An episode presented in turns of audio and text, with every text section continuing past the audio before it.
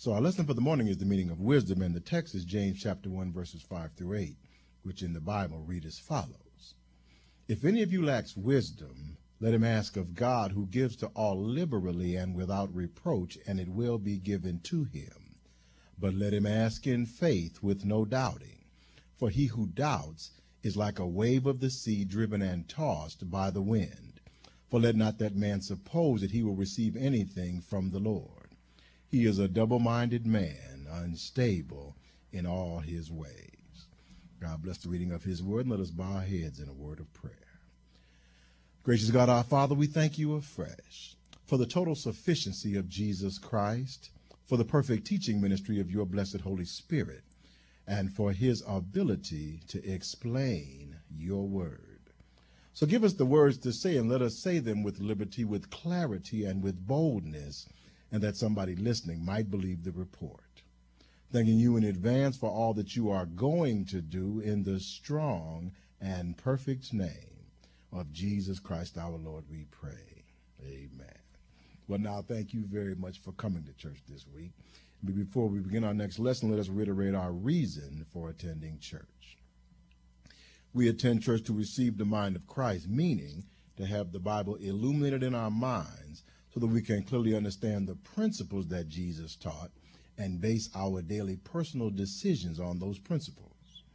We come to church because we want to be obedient to the Bible, which is the doctrine of Jesus Christ, in an informed, insightful, and intelligent manner.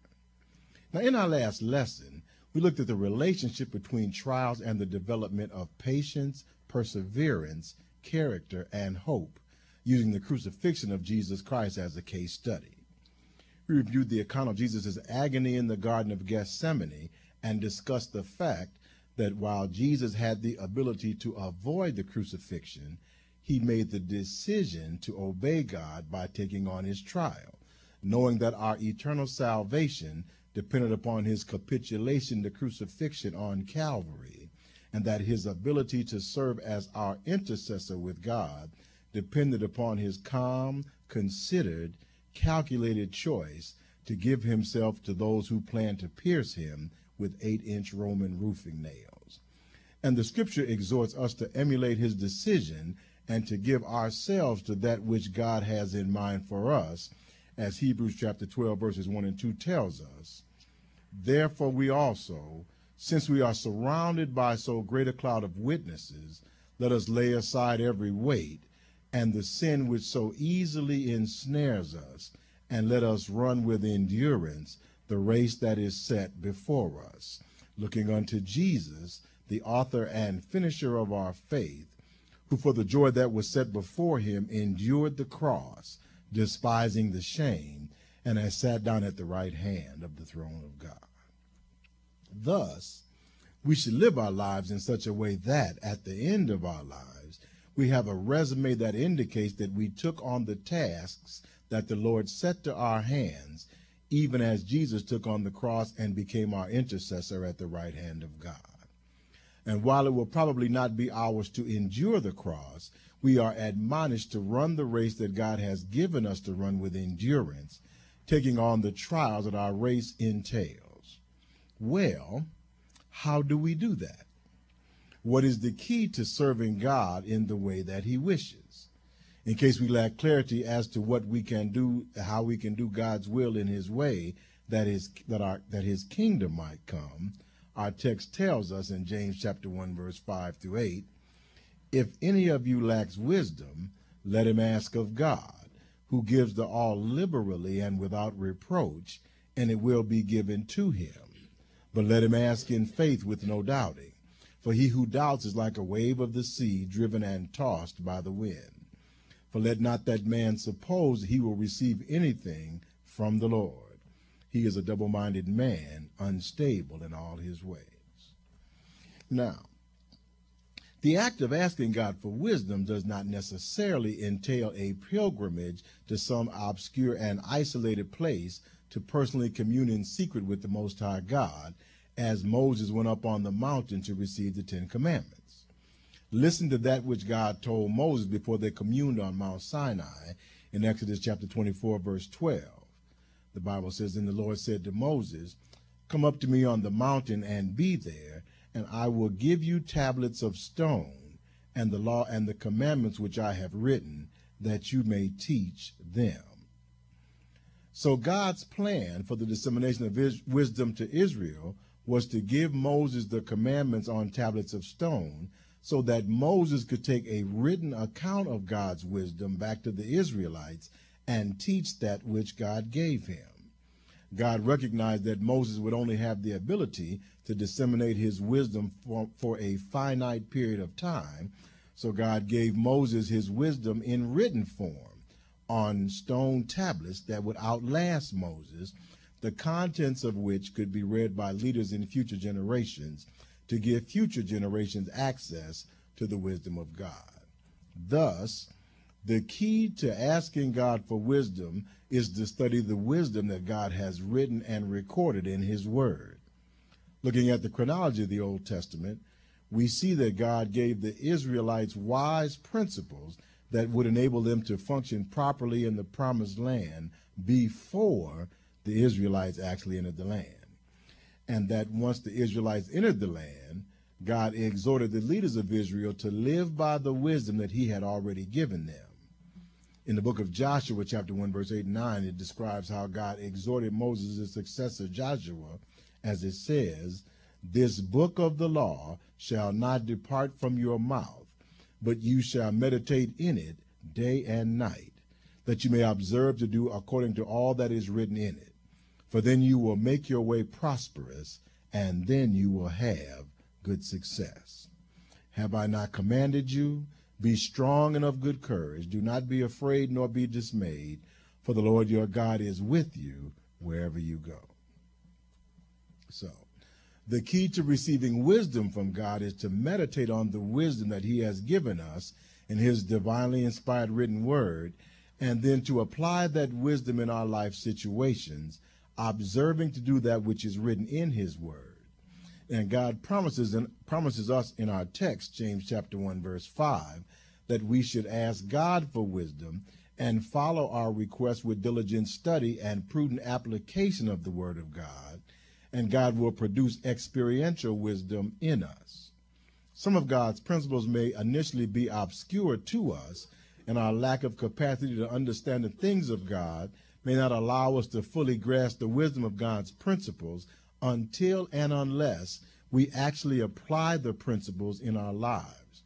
In other words, the trials and tribulations of life are God's laboratory in which we are to run the exper- experiments that God's word dictates, and we will receive wisdom as we analyze the outcome of the experience, experiments that we perform. Now, Hebrews chapter 5, verse 7 through 9 says this about Jesus Jesus, who in the days of his flesh, when he had offered up prayers and supplications with vehement cry and tears to him who was able to save him from death, and was heard because of his godly fear. Though he was a son, yet he learned obedience by the things which he suffered. And having been perfected, he became the author of eternal salvation to all who obey him. Now, Jesus in the Garden of Gethsemane prayed to God, asking for the wisdom to determine the proper course of action with respect to the cross. God instructed Jesus that it was wisest for him to go to the cross and by obeying God, Jesus learned obedience by his passion experience and became the author of eternal salvation to those of us who are members of his church and have a saving knowledge of him. Thus, the wisdom of God became manifest to Jesus as he obeyed God's word, as it will also to us. And James chapter 1, verse 6 to 8 tells us, But let him ask in faith with no doubting. For he who doubts is like a wave of the sea driven and tossed by the wind. For let not that man suppose that he will receive anything from the Lord. He is a double minded man, unstable in all his ways. Now, I've come to the conclusion that our study and application of God's word in our lives will allow us to receive the wisdom that we desire from God. That, my friends, is the premise of my argument and is my thinking and is to my thinking a logical conclusion based upon an earnest and honest analysis of the scripture, but is not necessarily the conclusion to which we have all come, as there are some among us that think to disobey God's word may bring them some benefits that obedience may not. As a matter of fact, the diversity of opinion as to whether or not we should obey God is the foundation of the problems that we have here on our planet. Now, to illustrate this point in our lesson, the story of the first interaction between man and God in the Bible bears repeating. The word testifies that in the beginning, God created man and placed him in a wonderful garden with many fruit bearing trees to provide the man sustenance. In his wisdom, God gave the man one simple instruction. Genesis chapter 2, verse 15 through 17 records. Then the Lord God took the man and put him in the Garden of Eden to tend and keep it. And the Lord God commanded the man, saying, Of every tree of the garden you may freely eat, but of the tree of the knowledge of good and evil you shall not eat, for in the day that you eat of it, you shall surely die. So now, God, in this passage of Scripture, is clearly revealing his wisdom to the man. The man is allowed to freely eat his fill of any of the fruit bearing trees in the garden, with the exception of the one tree, the tree of the knowledge of good and evil, of which the man is not to eat, because the fruit of the tree is poisonous. If only the Surgeon General could be this clear about what foods are helpful and what foods are harmful.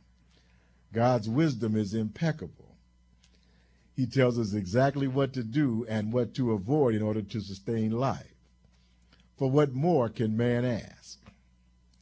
But now, how can man best benefit from God's wisdom on this matter of food or on any other matter? Our text tells us in James chapter 1 verse 6, but let him ask in faith with no doubting. For he who doubts is like a wave of the sea driven and tossed by the wind. So now the Word of God is only benevolent and beneficial in its application if we decide to have faith in the Word of God. And without faith in the Word of God, we are generally, generally left with confusion between two opinions and uncertainty as to which of the two opinions is accurate. Now listen to the listen to the sec, to the second opinion about the fruit of the tree as it enters into the conversation.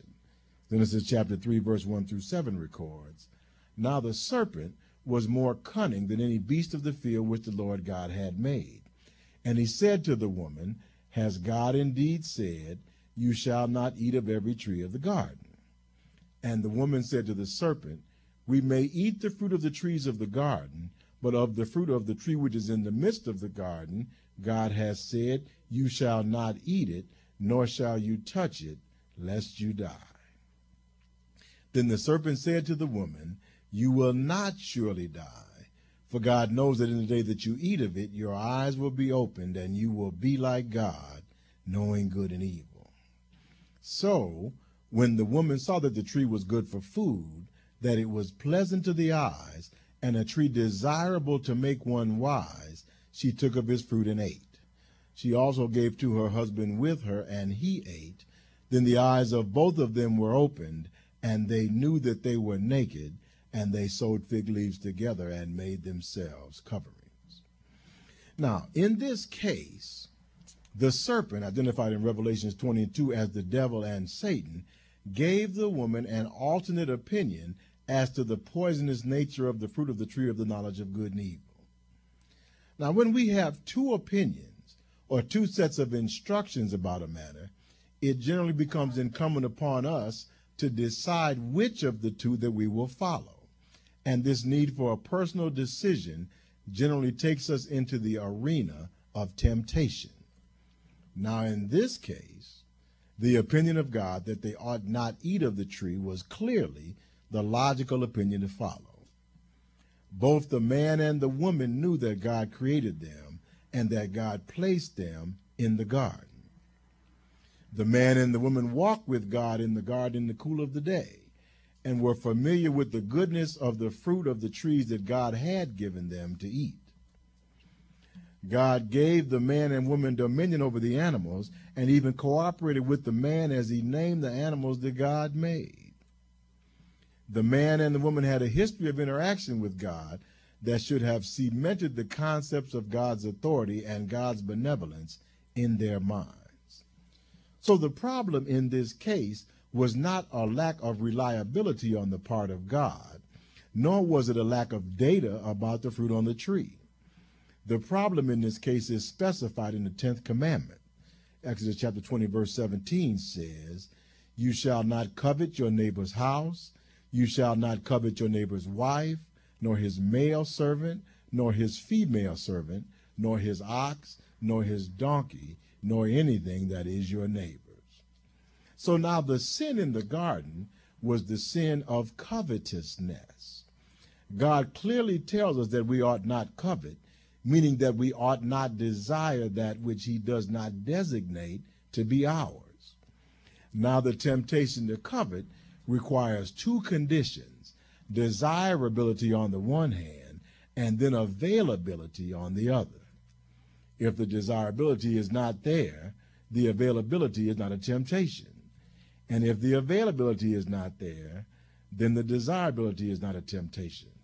My wife can covet Denzel Washington all she wants, and it does not bother me because I happen to know that he is not available. However, in a situation that combines desirable, uh, desirability with availability, we find ourselves tempted to disobey the word of God as they did in the garden. Now, initially, the fruit of the tree of the, of the knowledge of good and evil was unavailable because God told the man and the woman that the fruit was poison. And the role of the serpent in the temptation was to convince the woman that the fruit was available, and he did so by lying to the woman. Genesis chapter 3, verse 4 and 5 records Then the serpent said to the woman, You will not surely die, for God knows that in the day that you eat of it, your eyes will be opened, and you will be like God, knowing good and evil. So now let me ask you, based upon the account that we have read of this incident, what credential did the serpent present to create confidence in the woman that his word was more knowledgeable than the word of God? Did the serpent perform some miracle that impressed her? Was the serpent carrying his PhD in botany under his arm? Had the serpent sampled the fruit and gave the woman his opinion with a cheek full still in his mouth? What evidence did the serpent present that would lead the woman to believe that the serpent had any authority or knowledge that would invalidate the word of God?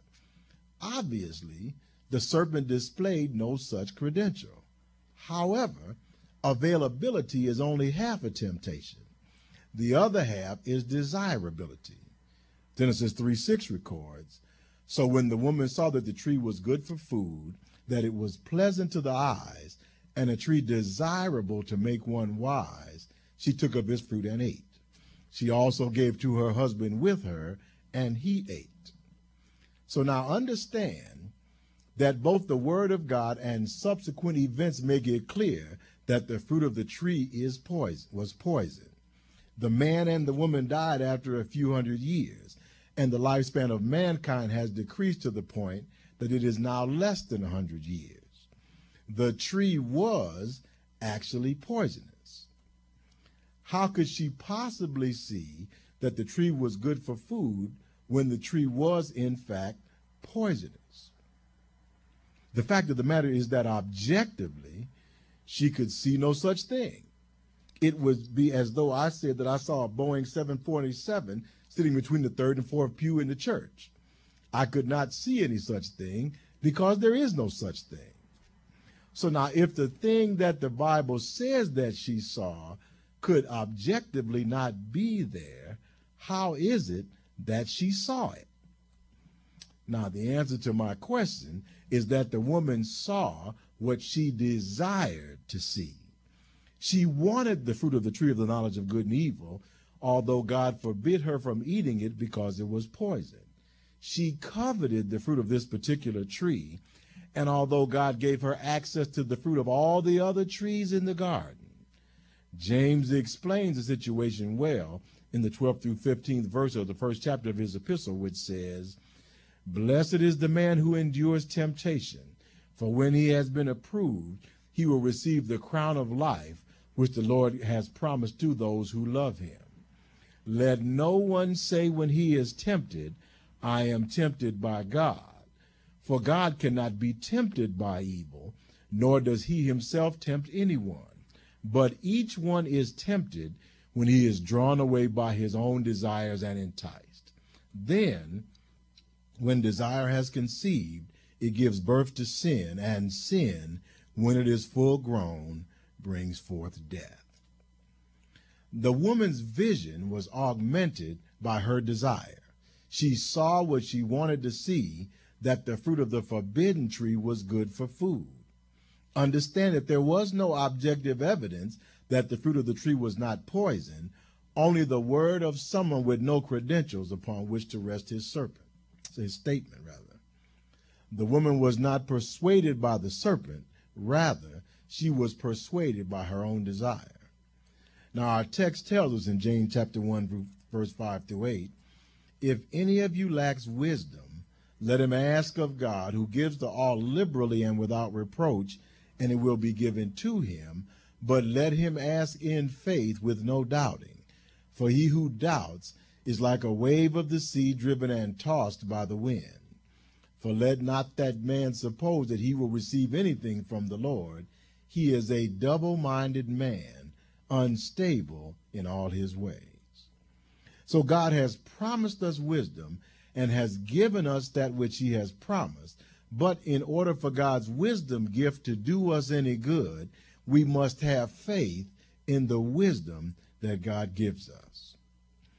When you read the first three chapters of Genesis in your Bible, do you believe it to be literally true? Do you believe that God actually created the heaven and the earth in six days, rested the seventh, gave the man his wife by fastening a rib taken out of his side during a deep sleep, planted a tree garden, and gave man access to the fruit of all the trees in the garden except one? Do you believe that this really happened? Now, many of us in here are college educated and some with advanced degrees. Others of us who are not here today are seeking college degrees, and the rest of us are hopefully preparing to seek college degrees. We all have access to and knowledge of computers and are technologically advanced above many of our peers. We have access to libraries of interesting books, some on the walls in here. And through the medium of cable or satellite television, we have access to the latest news and education from points around the world, should we choose to access it. We are sophisticated, we are academicians, we are executives, we are managers, we have credentials. But my question is, what about Genesis chapter 1 through 3? Where do you stand on this issue? Is it a fairy tale like Cinderella meant to teach us something? Or is this an accurate account of the activity of the Almighty written and recorded in the divinely inspired written word of God? Now, this may be the most important question that you have to answer today. As James tells us, the wisdom of God is only available to us as we believe his word. Consider how your perspective would be changed if you decided to believe the word of God. And the Bible clearly teaches us that willful disobedience to God cuts off our access to him. Genesis 3, chapter 22 to 24 tells us, Then the Lord God said, Behold, the man has come like one of us, has become like one of us, to know good and evil. And now lest he put out his hand and also take of the tree of life and eat and live forever. Therefore the Lord God sent him out of the Garden of Eden to till the ground from which he was taken. So he drove out the man, and he placed cherubim at the east of the garden in Eden, and a flaming sword of which turned every way to guard the way to the tree of life. Isaiah 59, verse 1 and 2 reinforces my opinion by saying, Behold, the Lord's hand is not shortened that it cannot save, nor is his ear heavy that it cannot hear. But your iniquities have separated you from God, and your sins has hidden his face from you, so that he will not hear. Now, if you actually believe God, how does that change your attitude about sin? Let me relate one biblical episode for the college students found in Daniel chapter 1, verse 3 through 5. Then the king instructed Ashpenaz, the master of his eunuchs, to bring some of the children of Israel and some of the king's descendants and some of the nobles, young men in whom there was no blemish, but good looking, gifted in all wisdom, possessing knowledge and quick to understand, who had the ability to serve in the king's palace, and whom they might teach the language and literature of the Chaldeans. And the king appointed for them a daily provision of the king's delicacies and of the wine which he drank, and three years of training for them, so that at the end of that time they might serve before the king. So the boys had access to the king's delicacy and three years of training. Doesn't that sort of sound like college to you? Continuing with the scripture, Daniel chapter 1, verse 6 to 8. Now from among these sons of Judah were Daniel, Hananiah, Mishael, and Azariah. To them the chief of the eunuch gave names, he gave Daniel the name of Belteshazzar, to Hananiah Shadrach, to Mishael Meshach, and to Azariah Abednego. But Daniel proposed in his heart that he would not defile himself with the portion of the king's delicacies, nor with the wine which he drank. Therefore he requested from the chief of the eunuchs that he might not defile himself. Now the thrust of the scripture indicates that the food that the king gave his Israelite college students was on God's list of forbidden foods, and that it, and it could have been that the students were under a Nazarite vow not to drink wine, which is not a bad vow to take. Now, moving on, the scripture says in Daniel chapter 1, verse 9 through 20. Now God brought Daniel into the favor and goodwill of the chief of the eunuchs. And the chief of the eunuchs said to Daniel, I fear my lord the king, who has appointed your food and drink. For why should he see your faces looking worse than the young men who are your age. Then you would endanger my head before the king. So Daniel said to the steward, whom the chief of the eunuchs had set over Daniel, Hananiah, Mishael, and Azariah, Please test your servants for ten days, and let them give us vegetables to eat and water to drink. Then let our appearance be examined before you, and the appearance of the young men who eat the portion of the king's delicacies, and as you see fit, so deal with your servants. So he consented with them in this matter and tested them ten days. And at the end of ten days, their features appeared better and fatter in flesh than all of the young men who ate the portion of the king's delicacies. Thus the steward took away the portion of the, of the delicacies and the wine they were to drink and gave them vegetables. And as for these four young men, God gave them knowledge and skill in all literature and wisdom, and Daniel had understanding in all visions and dreams. Now at the end of the days, when the king said that they should be brought in, the chief of the eunuchs brought them in before Nebuchadnezzar. Then the king interviewed them, and among them all none was found like Daniel, Hananiah, Mishael, and Azariah. Therefore they served before the king. And in all matters of wisdom and understanding about which the king examined them, he found them ten times better than all the magicians and astrologers who were in all his realm. So now Daniel and his peers wisely chose to discipline themselves to avoid the king's delicacies and wine and to stick to the diet which God commanded the Israelites. They came out ahead in all of all their peers because of their belief in and adherence to the word of God. Now there's a great deal of sin happening on college campuses under the auspices of helpless of harmless fun although that which is considered fun is often anything but harmless. There are a great many classes being taught that endeavor to teach students that know the Word of God the same lesson that the serpent taught the woman, that being that God's Word is not true. Many in the leadership of secular colleges will ridicule you if you make it known that you have faith in the divinely inspired written Word of God young people who might otherwise abstain from sin and adhere to the word of God, as did Daniel and his three friends, partake in sin because of their lack of faith and inability to withstand the attack on their Christian principles in the academic circles by the devil. And God is telling you today, through the words of the Bible that I am repeating, that his word and his principles are still literally true, and that true wisdom is found by serious, earnest, and honest study of, and faith in, and adherence to the divinely inspired written word of God. So as you return to college, listen to what the Bible tells us about how we should deport ourselves in that and in any environment.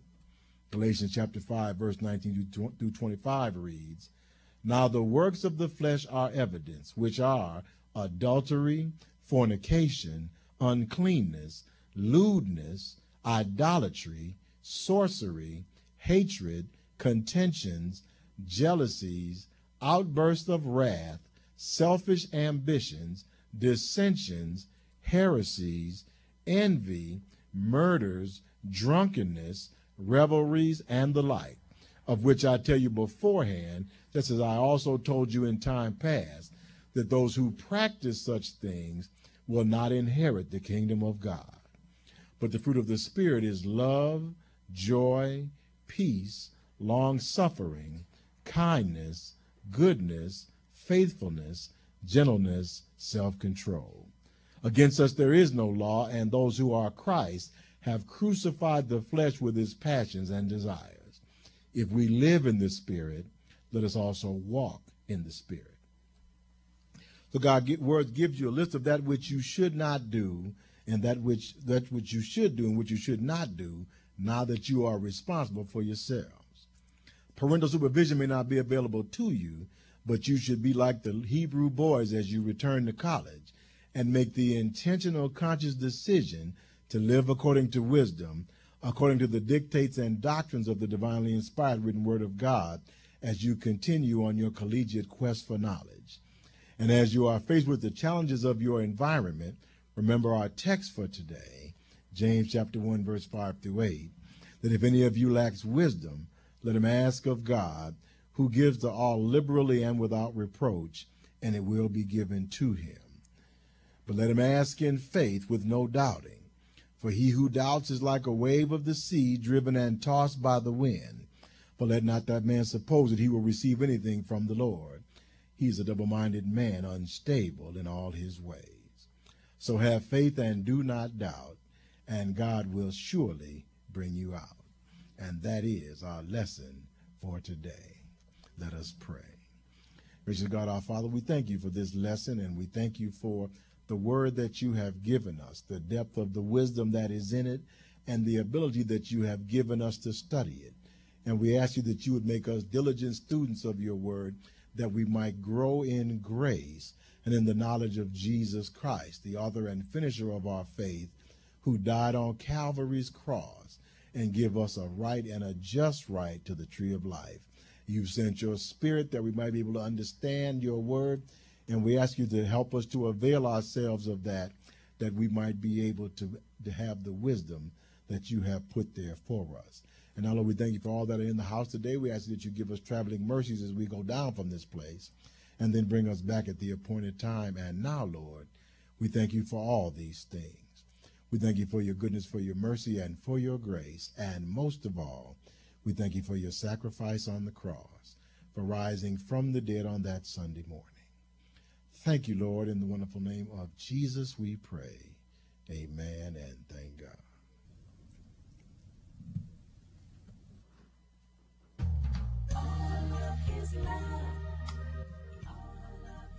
Let us pray. Mr. God, our Father, we thank you this morning for those who are here and those who are traveling today.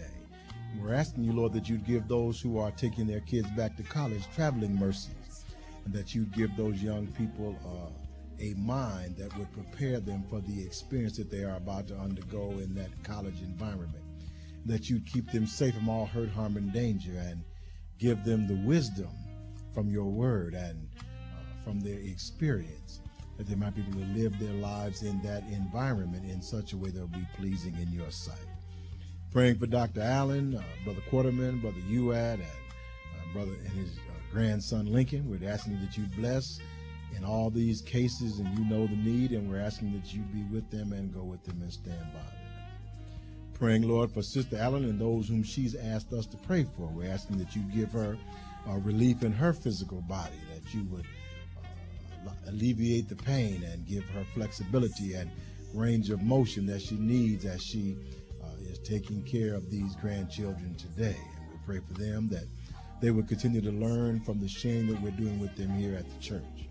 Also praying for Willie Allen and Ethel Artis and for Ron Budden and the Carthen brothers, Brian and William, from Sister Elston and Robbie Harris, for Seneca and Chiquita, for Henry Hersey, and for Grace Pendleton, for Betty Pruitt and Arnold Winston, for Sister Her- Yvette Hersey and Sister Deborah Morgan, and Sister Lily Hersey and Sister Ethel Platter. We're asking you that you bless in these cases, that you'd also keep your keep keep uh, Sister Ethel Owens in your hand and Brother Michael Tolliver, uh, Tolliver Michael Bragg, that you bless him as he is uh, preparing for kidney transplant. And we're also asking you that you'd bless the store and allow it to uh, to work well and let, let someone come in and patronize them that they might be able to keep uh, keep the sustenance in the family going.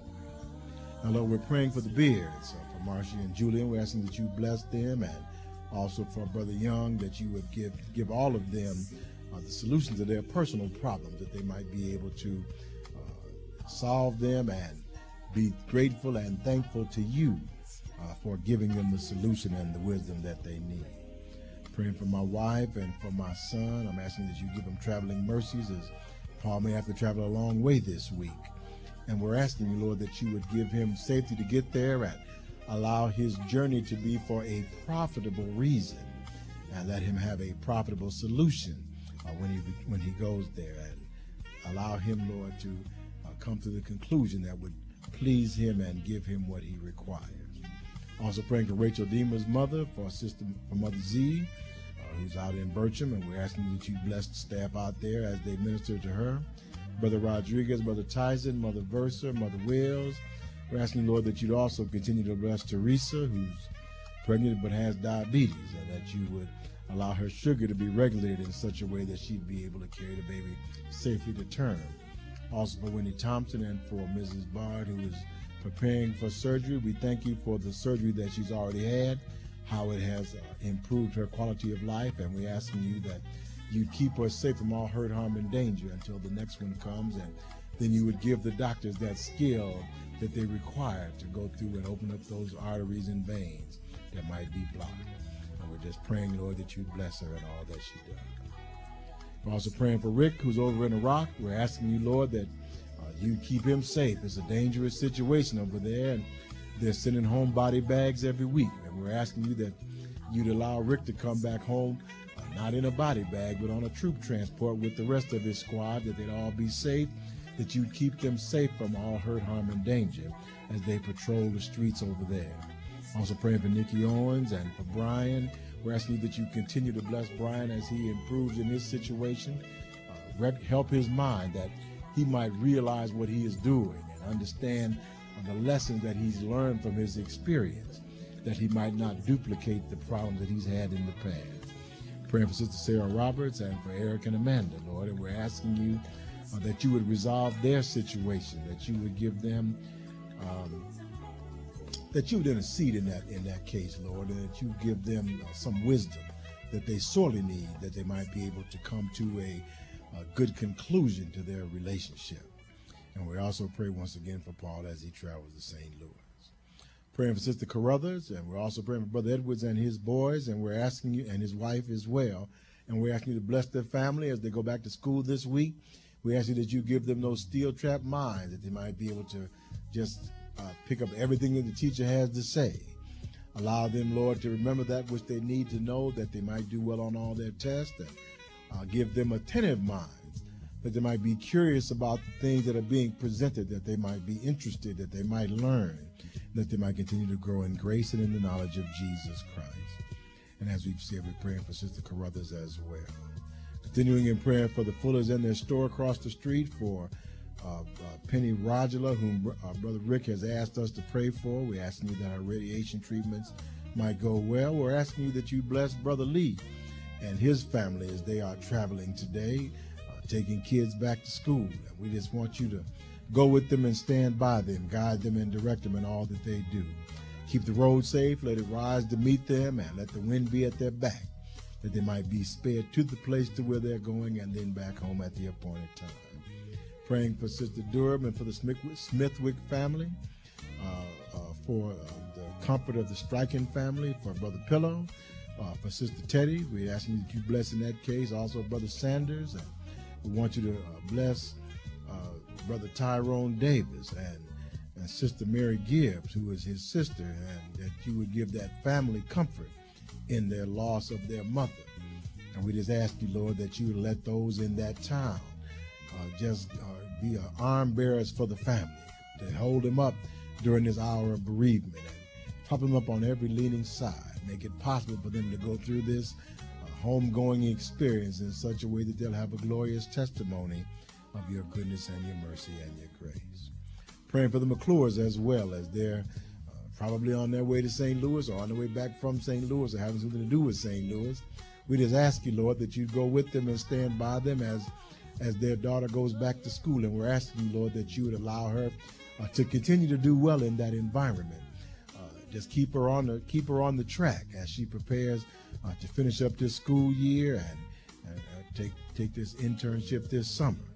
Also praying for JJ as he's starting a new uh, academic career at Central Michigan University, and we're asking Lord, that you'd allow him to uh, carry on his academic prowess there that he displayed in Kentucky.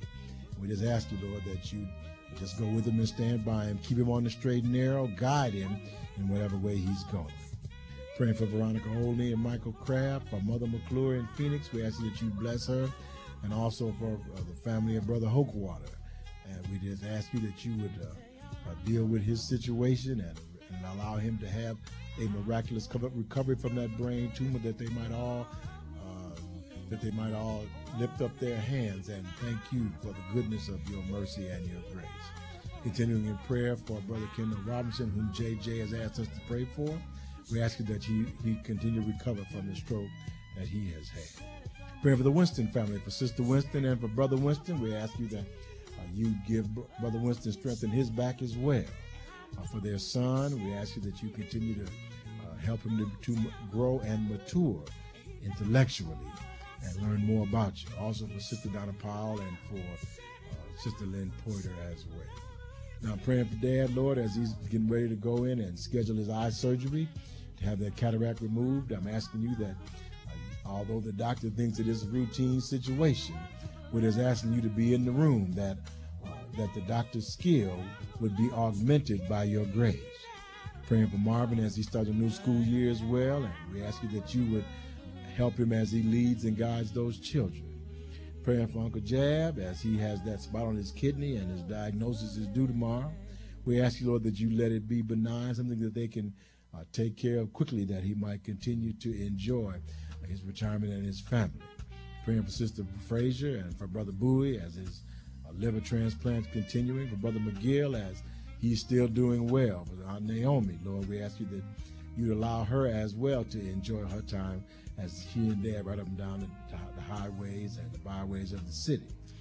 Praying for uh, Brother Northern in Houston and for Brother Perkins in, in uh, Lafayette, Louisiana. Bless those young men and their families, uh, those children that they're raising, and help them to raise them in the way that they should go, so that when they get old, they will not depart from it. Praying, Lord, for Brother Russell in White Hills. We're asking you that, we're thanking you that he's recovered from his situation and with the flu there, and we're asking, Lord, that you give him swift access uh, to his wife, that she might be able to bring him home for a few days, and that they might be able to enjoy one another's touch together as they've been separated because of the quarantine that he's been in. We're still praying for Brother Sifford, who's in Iraq, uh, giving the good word to the troops, and we're asking that you continue to bless him, give him something to say that might bless them, and allow them, Lord, to uh, go out on their patrols uh, with their mind stayed on you. Praying for Brother Alexander Flanagan's leg as he's made it through the football season and he's going through the basketball season. We're asking that you continue to go with him and stand by him in all that he does. now, Lord, we're praying for the television station, for the Forgotten Man Ministry, for those who are in our city because of their displacement by the hurricanes and those who are helping them. We're also praying for those who are in our armed forces around the world, and we're asking you that you keep them safe from all hurt, harm, and danger. Praying for the young men and women in this neighborhood, we ask that you restore sanity to those who are off the track and allow them to not kill one another, but that you would give them uh, another way to settle their disputes other than the final solution. And we also pray for the salvation of our family and our friends. And I'm asking you, Lord, that you'd bless this place that you've given us here. We're thanking you for it and for the facilities, for all that go to make it up, that we might be able to continue to put your word forward and someone might, uh, might gain from the sharing. And Lord, I pray for my wife, who's the love of my life. I ask you to let, that you would bless her as she has to leave the dog at home and go back to work this week. And we ask you that you allow her to go back in peace and comfort. Give her a command of her, uh, her, her environment there, that she might be able to have all things under her control and do all things well as she leads that group of troopers. And now, Lord, we thank you for all these things. We thank you for, the, for, for your goodness, for your mercy, and for your grace. And most of all, we thank you for your sacrifice on the cross, for rising from the dead on that Sunday morning. Thank you, Lord, in the wonderful name of Jesus we pray. Amen and thank God. The history of Christianity indicates that Jesus Christ died on Calvary's cross. At a given date, about 32 years at the beginning of the first century AD, and then he was put into the grave and he rose from the dead on that first Easter Sunday morning physically. And we believe in this history because of all the testimony of history that it happened. And that we're here now looking at this bread and wine that he told us to take, remembering his body and his blood that was shed for our sins, and that we're saved by his sacrifice. So let us remember the history of all that Jesus Christ has done for us and let us remember him now as we eat and drink together.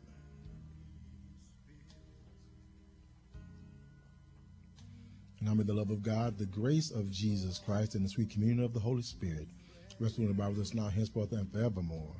Let every heart say, Amen.